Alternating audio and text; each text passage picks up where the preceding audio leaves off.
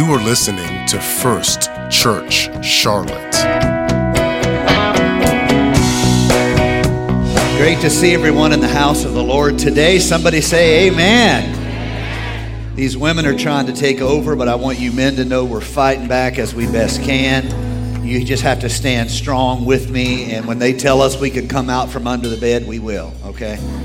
And so, uh, all of you joining us online, we welcome you. We're so glad that you can worship with us and join with us. We don't feel like you're a separate congregation. We feel like you're us on Zoom. So all you guys remote, we, we're glad we're glad to have you join us right now. Uh, and we want the Lord to minister to you right where you are. Now, there's something special about being a part of the worship life of a church, and I always encourage people to join together if they can. And I don't mean you know, just come in for one part of the service. I mean, be a part of the service. Come in, be a part of the worship, be a part of the fellowship life of the church, be a part of the living word of the church. And that's wonderful. But we also know that we are in a digital world and we have to minister in the world we're actually in, not in the one we, were wish, we wish we were in. And so uh, we want to serve all of you. Uh, I'm always amazed at people I find out that are watching. Uh, I found out more this morning uh, about a pastor in a church and all of that, and I, I'm, I'm humbled. We want to serve you in any way we can, uh, but we can't do for you what God can do for you. And what that means is wherever you are right now, you need to let the Spirit of the Lord work in that place. Do you see what I'm saying? I mean, I, will tell you what I think, I'll give my best, but you need to let the power of the Holy Spirit of God move in your living room, at your kitchen table, wherever you are today. Amen. Yes. My title today is Faith and Strength. Faith and Strength, and I'm going to read a passage. Uh, most of you could quote this, uh, either exactly or mostly quote this. Uh, James chapter number 1, verse number 22 Be doers of the word, not hearers only. Be doers of the word, smile at whoever you're beside, and say, This scripture's for you. Be doers of the word and not just hearers only, uh, deceiving yourselves. Now, the way that James says that, it's almost though he's saying, Look, you know you haven't done well with this in the past. um, don't just be a, a hearer uh, and think that's enough, but that's deceiving yourself.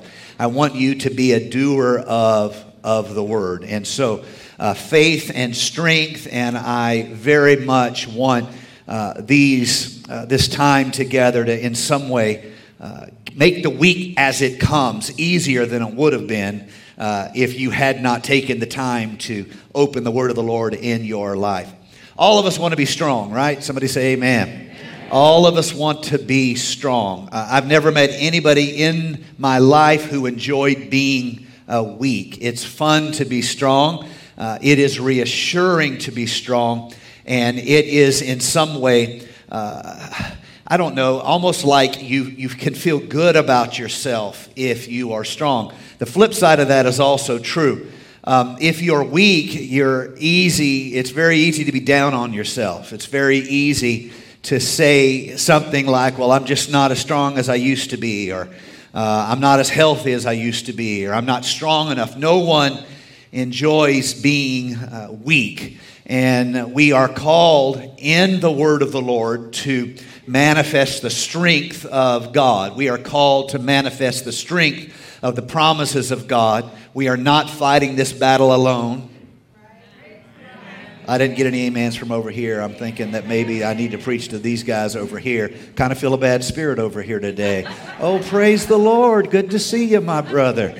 Uh, uh, we, all of us want to be strong and we uh, don't want to uh, be weak, and we are called to manifest strength. Now, the strength is not our own, the strength is God in our life. Yes, uh, the strength is that we have not been left to our own devices, but God has promised He would be with you.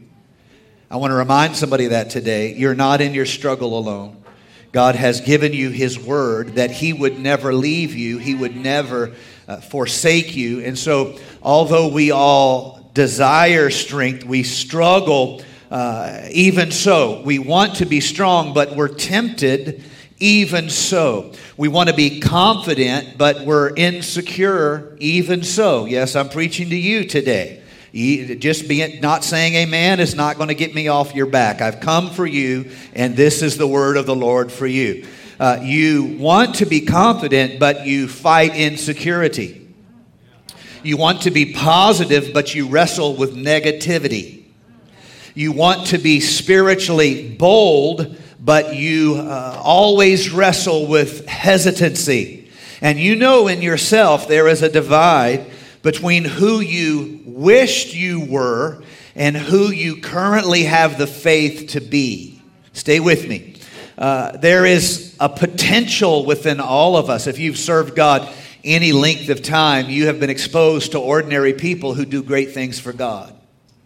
And you think about that person and you consider how, if the Lord used them, that he could also use me, and what would that mean for me, and uh, what would I do, what would I try? And you have within yourself this sense of uh, spiritual birth that is waiting, even so, to be birthed out of you. Uh, something you could do to, as it were, move the needle of mission uh, in your life. And even so, we wrestle with weakness in the face of strength. Now, let me show you in the scripture three kinds of strength that I think helps us to be accurate about where we are and what we are facing. The first kind of strength you will see in, in the scriptures of the, is, is this image of actually rising up on eagle's wings, as it were, and flying above the storms in your life. And although there is trouble on every hand, you are flying high above all of that trouble. That is, if you'll uh, follow the image of Scripture, that is almost as though uh, it's a supernatural strength. It is the ability to get out of the storms in your life. And I, I pray. Uh, if you've served God long enough, you've had this experience where something happened to you that should have bro- broken you down, but it didn't. You were okay. Something happened to you that you would have thought would have almost destroyed you, but it didn't. In some strange, anointed, powerful, promise based way, you found that it did not bother you near as much as you thought it would. You were able, through the power of God, to rise up on eagle's wings and you flew above all of that trouble in your life. How many of you have that testimony? In your life. Now, that's one kind of strength. It's the strength of an eagle who arises with uh, uh, wings and flies above the trouble. And it's as though the junk in your life can't hurt you. It can't touch you. You are above the fray. I love that kind of strength. But uh, that's not the only kind of strength that the scripture shows us. It also shows us the strength of the soldier if the first strength I talked about was like a wing strength where you could fly above your problems, the, uh, the strength of a soldier is not above the battle. The strength of a soldier is you're stuck in the thick of it. Now, how many of you have ever been stuck in the thick of it? You're not able, you wish you could. You wish that you would have some powerful moment where you rise above your dilemma, you fly above your trouble, you, you soar, and the trouble is, as it were, beneath you. It can't touch you, but if you serve God very long, you know you also will be stuck in the middle of it. You're not above the storm, you're in the storm. You're not on the bank watching someone else struggle, you're the one bailing water out of your boat. You need in that moment the strength of a soldier who is able to know that God has equipped him or her to win this battle.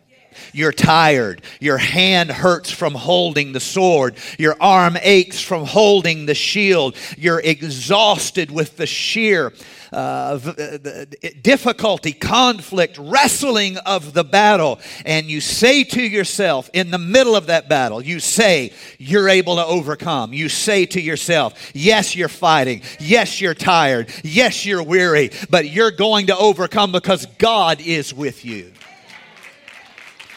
The protection that's on you has been given to you by God. The faith that defends you has been given to you by God. The sword of the Spirit has been placed in your hand by God. Yes, you're tired. Tired. Somebody say yes. Yes, you're weary. Yes. Yes, you are sometimes wounded. Can we be that real? I want to be that real. I love being real. It makes me like myself on the way home. I want you to be real. Yes, sometimes I'm wounded. Sometimes I'm bleeding. Sometimes I'm backing away from the front, front line, putting a bandage on it. But if God put me in this battle, He said I can win this battle. If God placed me on this battlefield, He's going to be with me until the final victory is won. Oh, praise God, somebody. So, the first strength you see in Scripture is the strength of soaring above. The storm cannot touch you. The second strength is the strength of a soldier who you uh, are in the thick of the battle, but you know that God, God is with you. And though you face the entire troop of the enemy, uh, the Lord is going to be with you, and you shall overcome. The third kind of strength you will see in Scripture. Now, remember, the first was as though you soared above it all, the second was as though you fought day after day in the midst of it all. And the third is the strength of the sojourner who just will not quit making their way forward. This is the strength of the sojourner. Let me point out a few things that you know but I want to be a voice of uh, reminder in your life, and that is this there's a chance that the battle you're fighting doesn't need to be fought. It's not anything worth fighting over. It might be that you need to just back away from it, put it in the God's in God's hand and you keep walking to the promised land. You see, on one hand, the strength of the so- one who can soar above the struggle. On the other hand, it's a battle. There's no way out except to win it, and you commit to stand by the strength of God. And the third kind of, shall we say, strength is the strength of the sojourner. Not every city means you have to fight a battle. There's some cities you just can go around and ignore. Not every mountaintop in your life should be turned into a contested contested battlefield. God may not want you on every mountaintop. God has a mountaintop for you, though. And if you get involved in fighting over every battle that comes your way, you'll find you don't have the emotional strength for the battles that you're supposed to fight because you've, you've chosen to fight over everything. Is anybody hearing me here today? I'm telling you, there are some battles you need to lay it down. You need to not fight that battle. How do I know when there's a battle I don't need to fight? Number one, if I have no control, I don't need to be fighting. I only fight when my prayers are going to make a difference in the spiritual contest. That means things that happened in your past are no longer a battle. It's not time to fight, it's time to heal.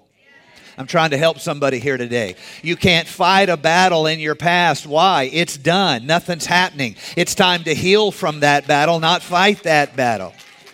You say, well, they don't like me. Well, welcome to the club. There's this club. It's called Humanity. You could join it and quit being an alien with a UFO in the parking lot. And in this club of humanity, there's this reality they're going to give you when you get your membership card. Number one, not everyone's going to like you. Number two, if you try to do anything, you're going to be criticized. Number three, if you're not a cookie cutter, the pan is going to try to beat you up. Number four, people are not going to like you.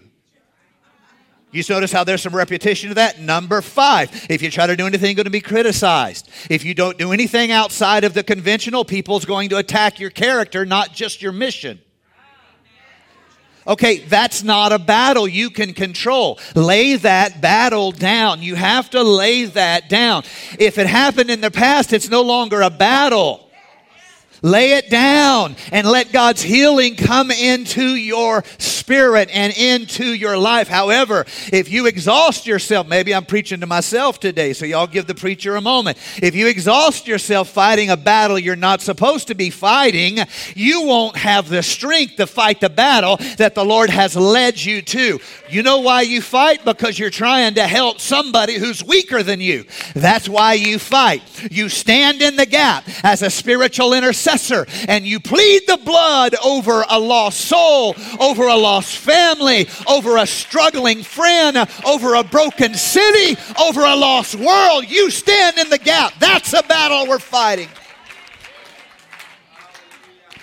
And so uh, we have the strength of rising above the battle. We have the strength of fighting and winning the battle. And we have the strength of just leaving it alone and keep on walking. I can't fight every king, so I will fight none of them unless they take my loved one. This is the Abraham doctrine of geopolitics. I don't want to fight anybody. I don't want to take what is yours. I don't want to draw blood. And as long as you will not not take my loved one, I will not fight with you because there's better things to do than fight. I'm only going to fight with you when you take my loved one. You see, some of us were raised in a nonstop contest of wheels and a nonstop approval, disapproval crab bucket, and you've spent so long being pulled by, down by the crabs in your bucket that you think the crab bucket is what God called you to do. And if you would just stop that and put on your walking shoes and say, let crabs have crabs and be crabs, that didn't come out right. Forgive me. What I meant to say was let the crab bucket do crab bucket like things. My wife's embarrassed. I want you to see you need to put on your walking shoes and you need to walk past the crab bucket in your life and let them have the crabs and you get out of the crab business.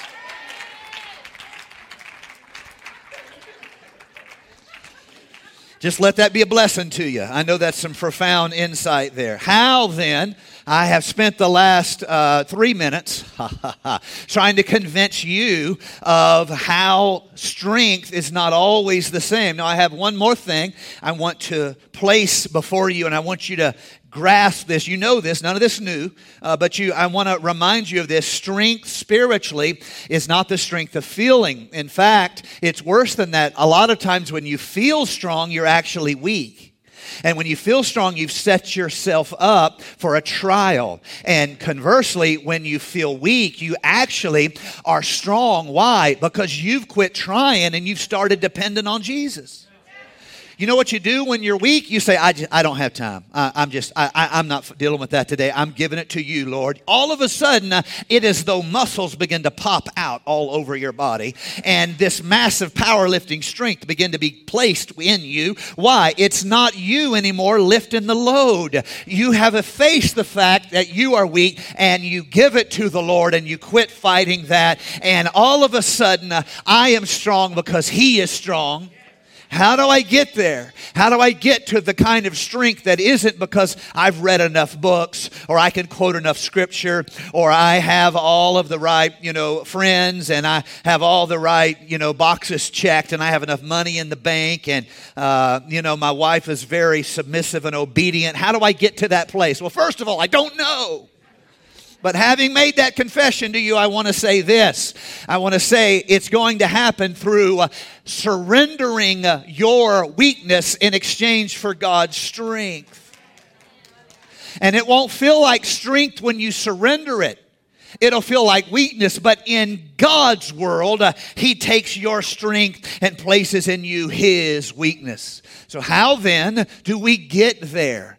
Is this just one of those kind of religious sounding talks where it all sounds good until you leave the service and you say, Now what? Well, I want to try to give you the now what. Again, I'm going to tell you something you already know, but it is very, very helpful to be reminded of. How do I get to a place of strength? How do I get to the strength that allows me to fly above the storms in my life if so it be the will of God. How do I get to the strength that allows me to fight with confidence, hope, and stamina, courage like a good soldier, the battles that God has called me to fight? And how do I get to the strength like Abraham, who says, I'm not fighting with any of you kings uh, unless you take a loved one, and then it's going to be on like a chicken bone, like they used to say in the country. It's going to be on. We're going to fight then. But uh, outside of that, I don't want to fight with any. In other words, I'm not not fighting every battle. I'm picking uh, when it matters.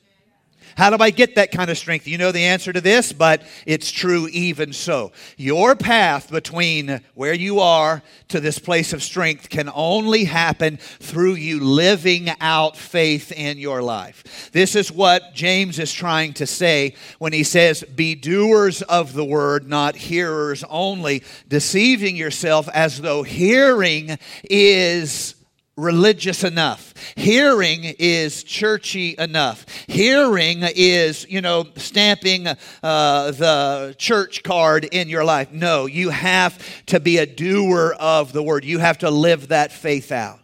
It is begun with speaking, with the spoken word, but then you have to live that out. So it is in our life with repentance. It begins with what? Us speaking, Lord, I'm sorry. Forgive me for my transgressions. Forgive me for my errors. I'm sorry, Lord. What did you do? You spoke your repentance, but then what do you do? Not enough to speak. You turn and you go the other way. You have to live that repentance out. Do you see? So it is with baptism uh, in the name of the Lord Jesus Christ. In that moment when you're baptized, you call upon the name of the Lord, and that's something uh, that I, am going to. Uh, I'm going to. I'm actually baptizing. Uh, uh, Selena Burns today, so I'm excited about that. But I want you to know that that's something I want to coach everybody I baptize. I want to say, look, uh, when we baptize, I want you in your heart and your spirit and your voice, I want you to call upon the name of the Lord when you come up out of the water because that's what baptism in is in the Jewish tradition. They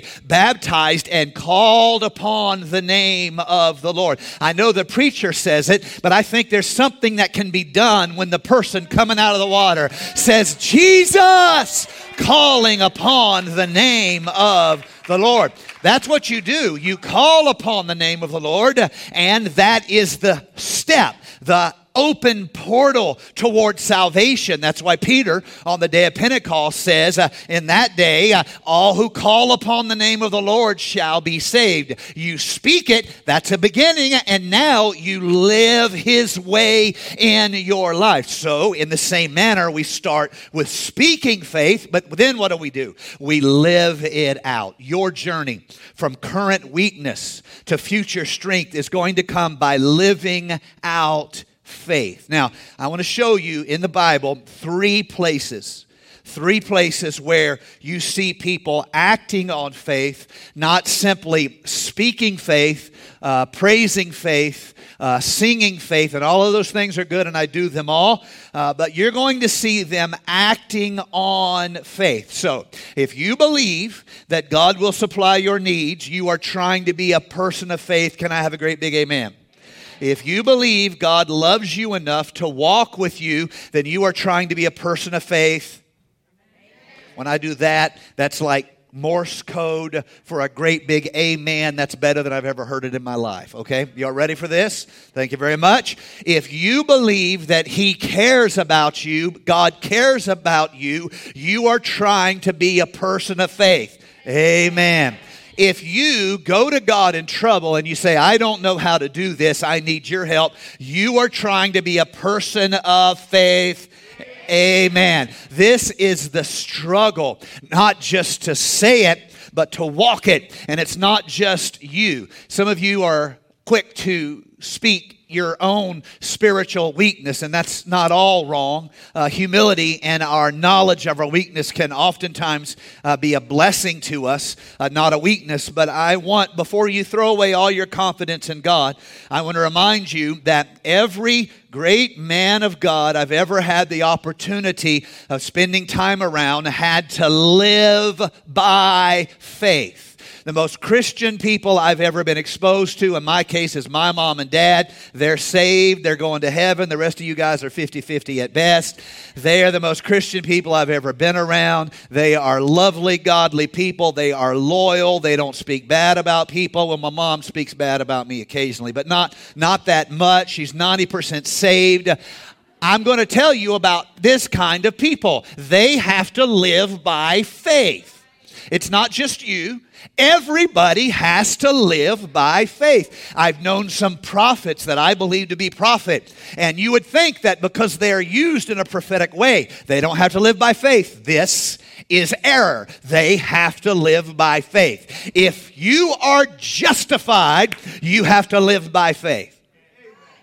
So it is. Don't think that you're the only one who is having to live out faith. This is your way. This is who you're trying to be. Yes, you have struggle. Yes, you have rainy days. Yes, you have setbacks. But you never end at the setback. You always say, I'm trying to be a person of God, a person of faith, and I am going to keep pressing. Let me give you a, a story in Mark chapter number five, and this is uh, well known. I'm going to uh, read some of it from the New Living Translation.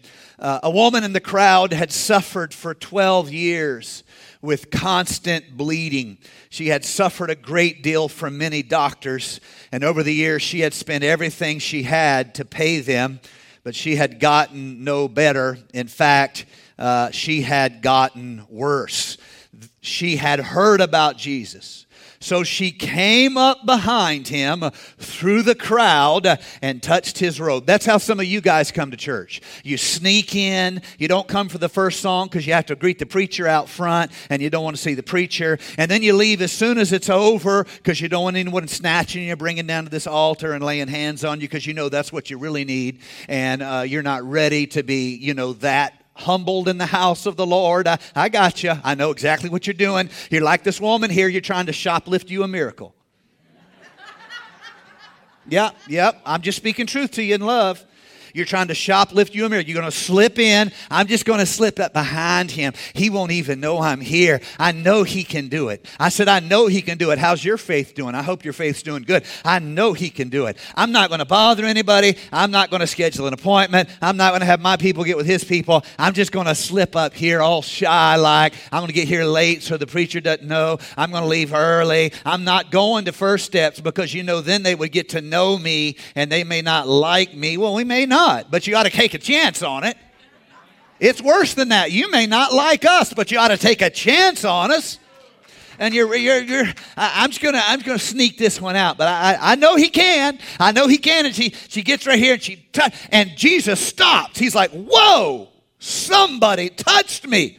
And uh, Peter's always helpful. You know, Lord, lots of people are touching you. You know, let me save you. I know you get confused easy, Lord. Let me save you here. Uh, love to save Jesus. And um, uh, there's a lot of people touching. She's like, no, no, no, no. You misunderstand. Uh, something happened here. The promise, watch, this is the only way this makes sense. You can read this in all the Gospels. This is the only way it makes sense. The promise had already been given. It wasn't a matter of if, it was a matter of faith activating a promise that had already been given. Does that make sense? Jesus is like, whoa, someone just got a blessing. I don't know, but man, that, that Powerball just came up with a winning number. Don't play the Powerball. And I don't know what happened, but I had promised. Uh, and uh, here, uh, who touched me? And the woman, she's like, y'all, she's trying to shoplift a miracle. Oh, just little old me. I'm just going to slip out the back, you know. Praise the Lord. Hallelujah. God bless everybody. Who touched me? Jesus insists. The Bible says immediately the bleeding stopped. She could feel in her body that she had been healed of her her terrible condition, Jesus realized at once that healing power had gone out from him. So he turned around to the crowd and said, Who touched my robe? The disciple said, Look, look at this crowd. How can you ask who touched me? But he kept on looking. You're not slipping away with your miracle. God's going to know what's going on in your life. You're not shoplifting your blessing. God's going to know right where you are. He kept on looking. Jesus doesn't just want to give you a miracle, He wants to celebrate the miracle He's given you. The miracle was about you, but the celebration was about Him. That's why when God has blessed you, uh, you ought to be a testifier. You ought to be someone to share the goodness of the Lord. You ought to be a quick one to raise your voice and say, God can and God will.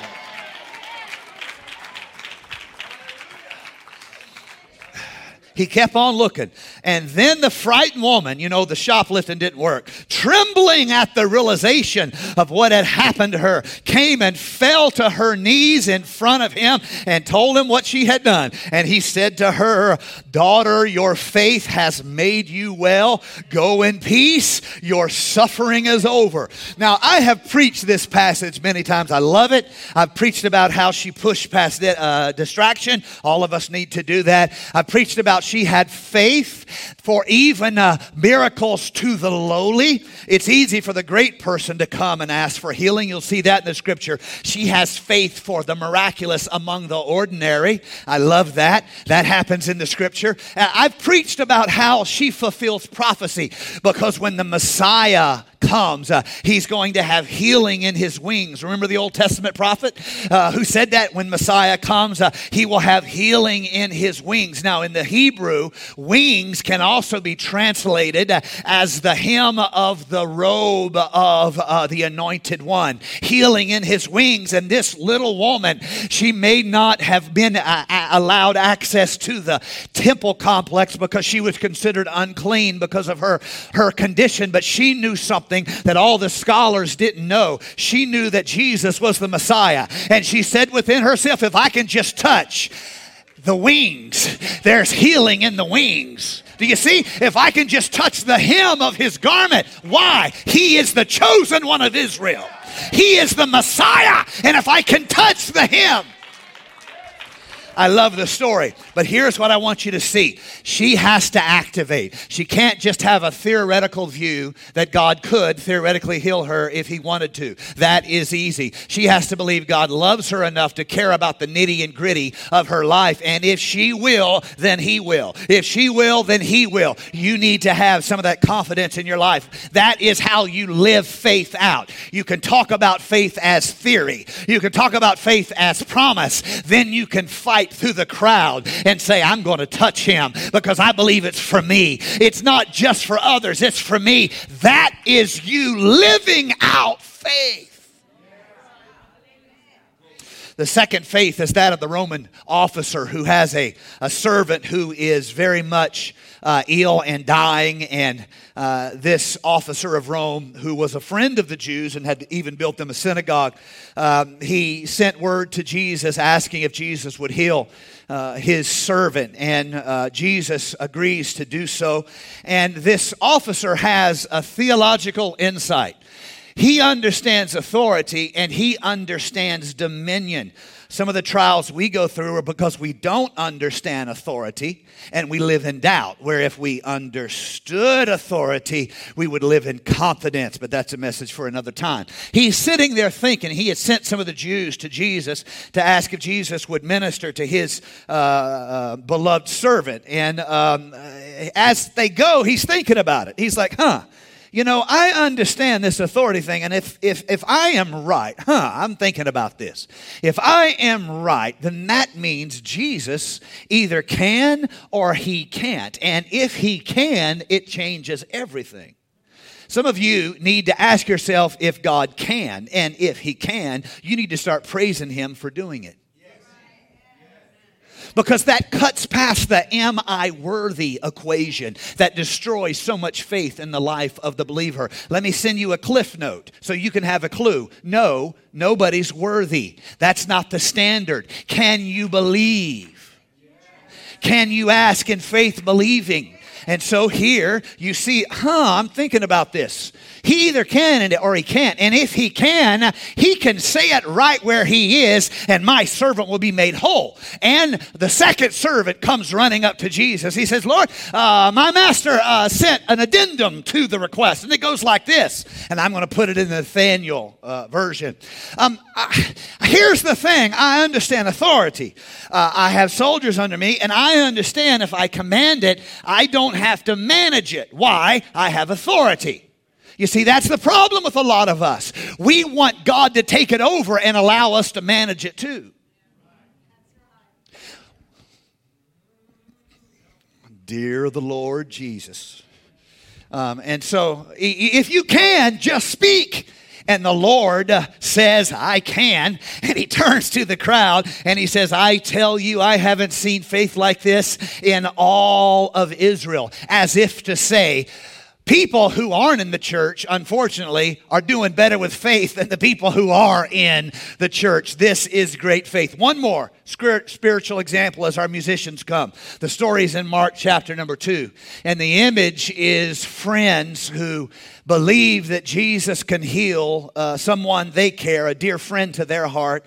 Uh, and he is uh, paralyzed and he has to be carried everywhere he goes. And they hear that Jesus is in the area and so they gather their friend up on this uh, carrying mat and they take him to Jesus. And of course, they can't get to Jesus. There's a real common theme here. There's always obstacles between you and the strength you need, there's always confident, uh, obstacles between you and the power of God in your life. And so they come, and uh, the result of this is they have to go up to the roof. You know the story. And they say, Look, um, if we we've got to get him to Jesus because we believe Jesus can heal him. Well, we can't get to Jesus. Well, uh, I bet if we tear this roof off, we can get to Jesus. Well, uh, that's going to cause a problem. Well, we can fix a roof, but we can't fix our friend. I don't need Jesus to fix a roof. I need Jesus to heal my friend. I can come to, don't ask God to do what you should be doing.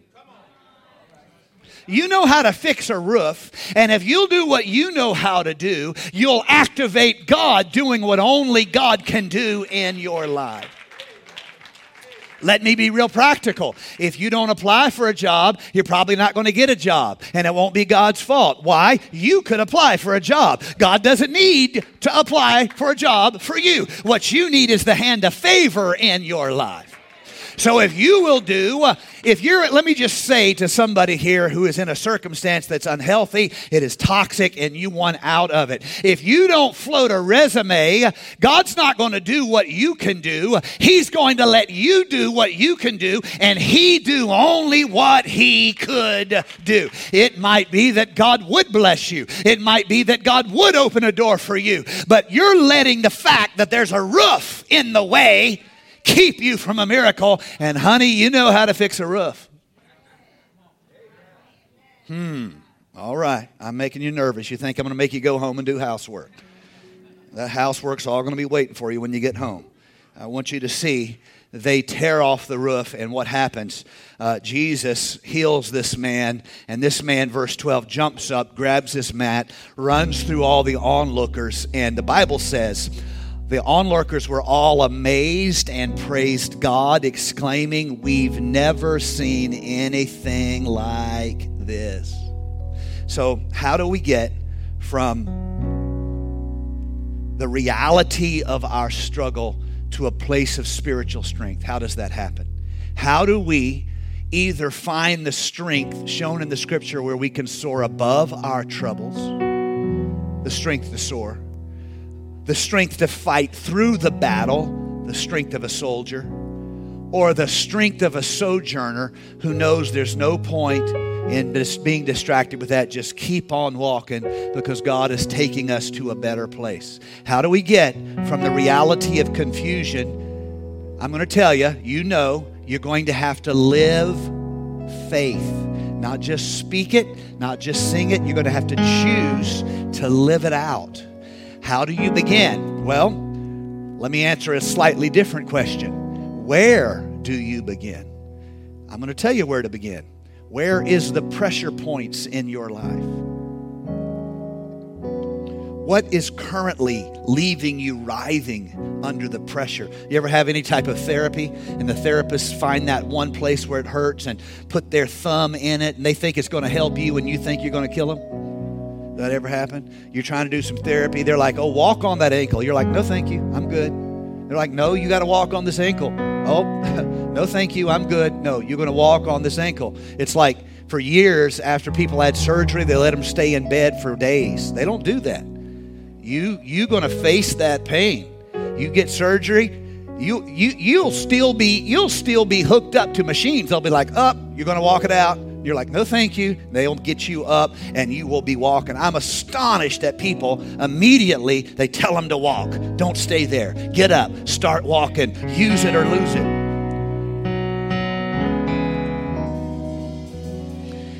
Where's the pressure point in your life? And that physical therapist takes his or her elbow and they put it right in that spot and they push. And you're like, oh, Jesus, I'm going to kill somebody. Where's the pressure point in your life? I, I never forget when I had a, a, spinal tap done, not a tap, but a bone marrow. That's what I was trying to say. I said a spinal tap. My wife didn't correct me, which is very rare. Thank you, Lord. And um, I had a bone marrow tap, and they brought me in. They laid me on this treatment table, and the doctor pulled out this T shaped you men, if you've ever plugged a tire and what you push the plug in with, that's exactly what it looks like, except it's hollow and has this little little sawtooth on it, and they put it right in your hip and they start screwing through your hip with it, and uh, that's when the cursing starts. And um, this little old nurse, little old nurse, she she laid across my legs. They set me, they set me on my side, and they pulled my britches down. No dignity in the hospital. They they they, they didn't even avert their eyes. They just And I'm like, well, there's a full moon out. I mean, I'm laying there on my side. Sorry, I'm just be, I'm just telling you how it is. I'm laying on my side, and this little old nurse, little old slip of a thing, she comes and lays across my legs like this, and I'm looking over my. And I look at her, she's laying on my legs, and I said, "Honey, what are you doing?" And she said, "I'm making sure you don't kick the doctor." I said, Baby, if I kick the doctor, I'm just going to kick you first and the doctor second. She says, Well, this is what they trained me to do. I'm like, All right. I'm trying not to kick either of you. And then in my spirit, I kicked everybody in the hospital. Look, if you have to do it, do it. I mean, it, you can get through it. Uh, that, that's fine. But it's probably the most painful thing I've ever had uh, happen to me in my life. And that pressure, that right there, it's right there. And it's just pushing and it's crying and it's cutting and it's dull and it's sharp and it's, yes. Some of you are living with that right now. Where's the pressure point in your life? Is it career? It may be career. Is it financial? It's terrible not to have money to go down and buy yourself a little lemonade at the Chick fil A. I thought I'd get a better amen than that, but evidently y'all aren't spiritual. Um, I, I want you to see it's terrible to have financial troubles. It might be your health. Your health may be so has got you so beat down. It might be loneliness in your life. There may have been a change of circumstance in your life, and maybe you were used to having people in your home, whether they were whatever whatever relationship they were, kids, spouse, parents, whatever, and that's lost, and all of a sudden you're you're you're you're with yourself again, and the loneliness is crushing. You may be one of those people that COVID has nearly killed because it wasn't the sickness you avoided that; it was the fact that you had to hide for over a year in the cave in which your, uh, your life felt like it had become. And uh, here you are. Where's the pressure point? Here's what you have to do you have to say over that pressure point, God will make me strong right here. That's where I want you to start. Then I want you to speak the promises of God over it. I want you to speak the promises of God over it. I'm not alone. I have not been forgotten. Somebody say it with me. I'm not alone. I want to hear it louder than that. I'm not alone. I've not been forgotten. Say it with me. Say, God is with me. Come on, He's a very present help. He's a very present help when? In time of trouble. I need to hear you preach a little while. The enemy came in to do what? They wanted to kill me. You say it. Come on, say it. The enemy came in. They wanted to kill me. Come on, you say it. All night long I cried in my bed. You say it. All night long I cried in my bed. It felt like there was no hope for me. You say it. It felt like there was no hope for me. Now I'm going to say it, but God was with you, and God sustained you, and God kept you, and God you need to speak the promises of God into the pressure points of your life, and then you need to walk it out. You need to live it out. You need to praise it out. You need to work it out.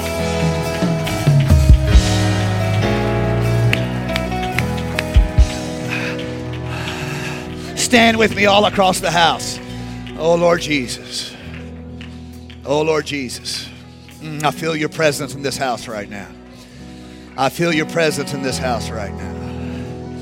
I feel your anointing among us right now, Lord Jesus.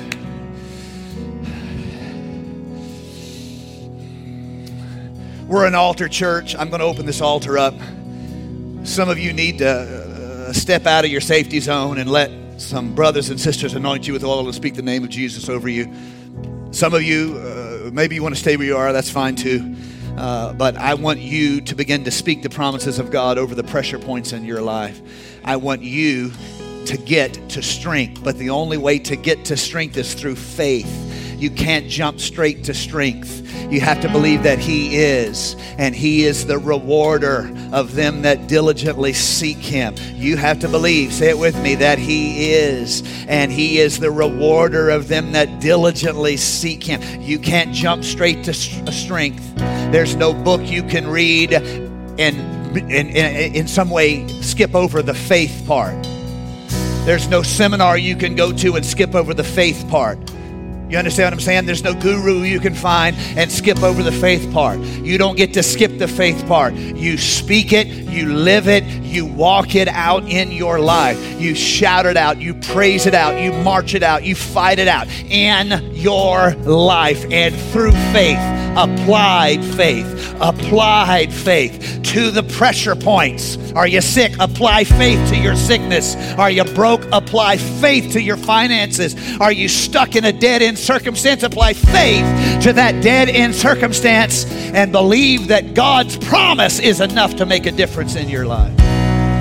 Right now, I'm going to invite those of you who will to step out of the chair you're in and come down across the front. Our worship team is going to take us deeper in praise. Those of you, wherever you are, turn it into a place of spiritual submission to God. In a few moments, we'll have a baptism. All, that'll be fine and good. But right now, somebody needs to touch the hem of his garment. Somebody needs to push past obstructions, push past despair, push past struggle, and touch the hem of his garment. Lord Jesus, I'm praying for everyone in this house right now, Lord. Lord. I'm praying that you would work among your people.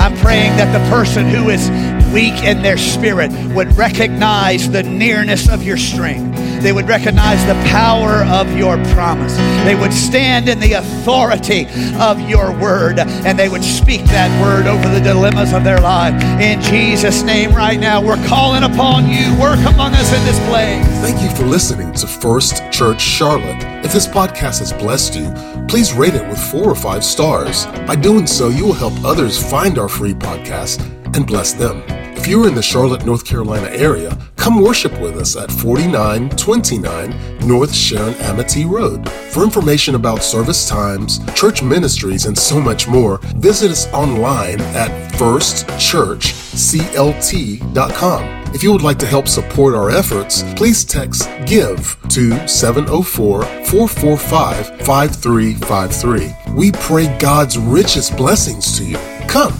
worship with us.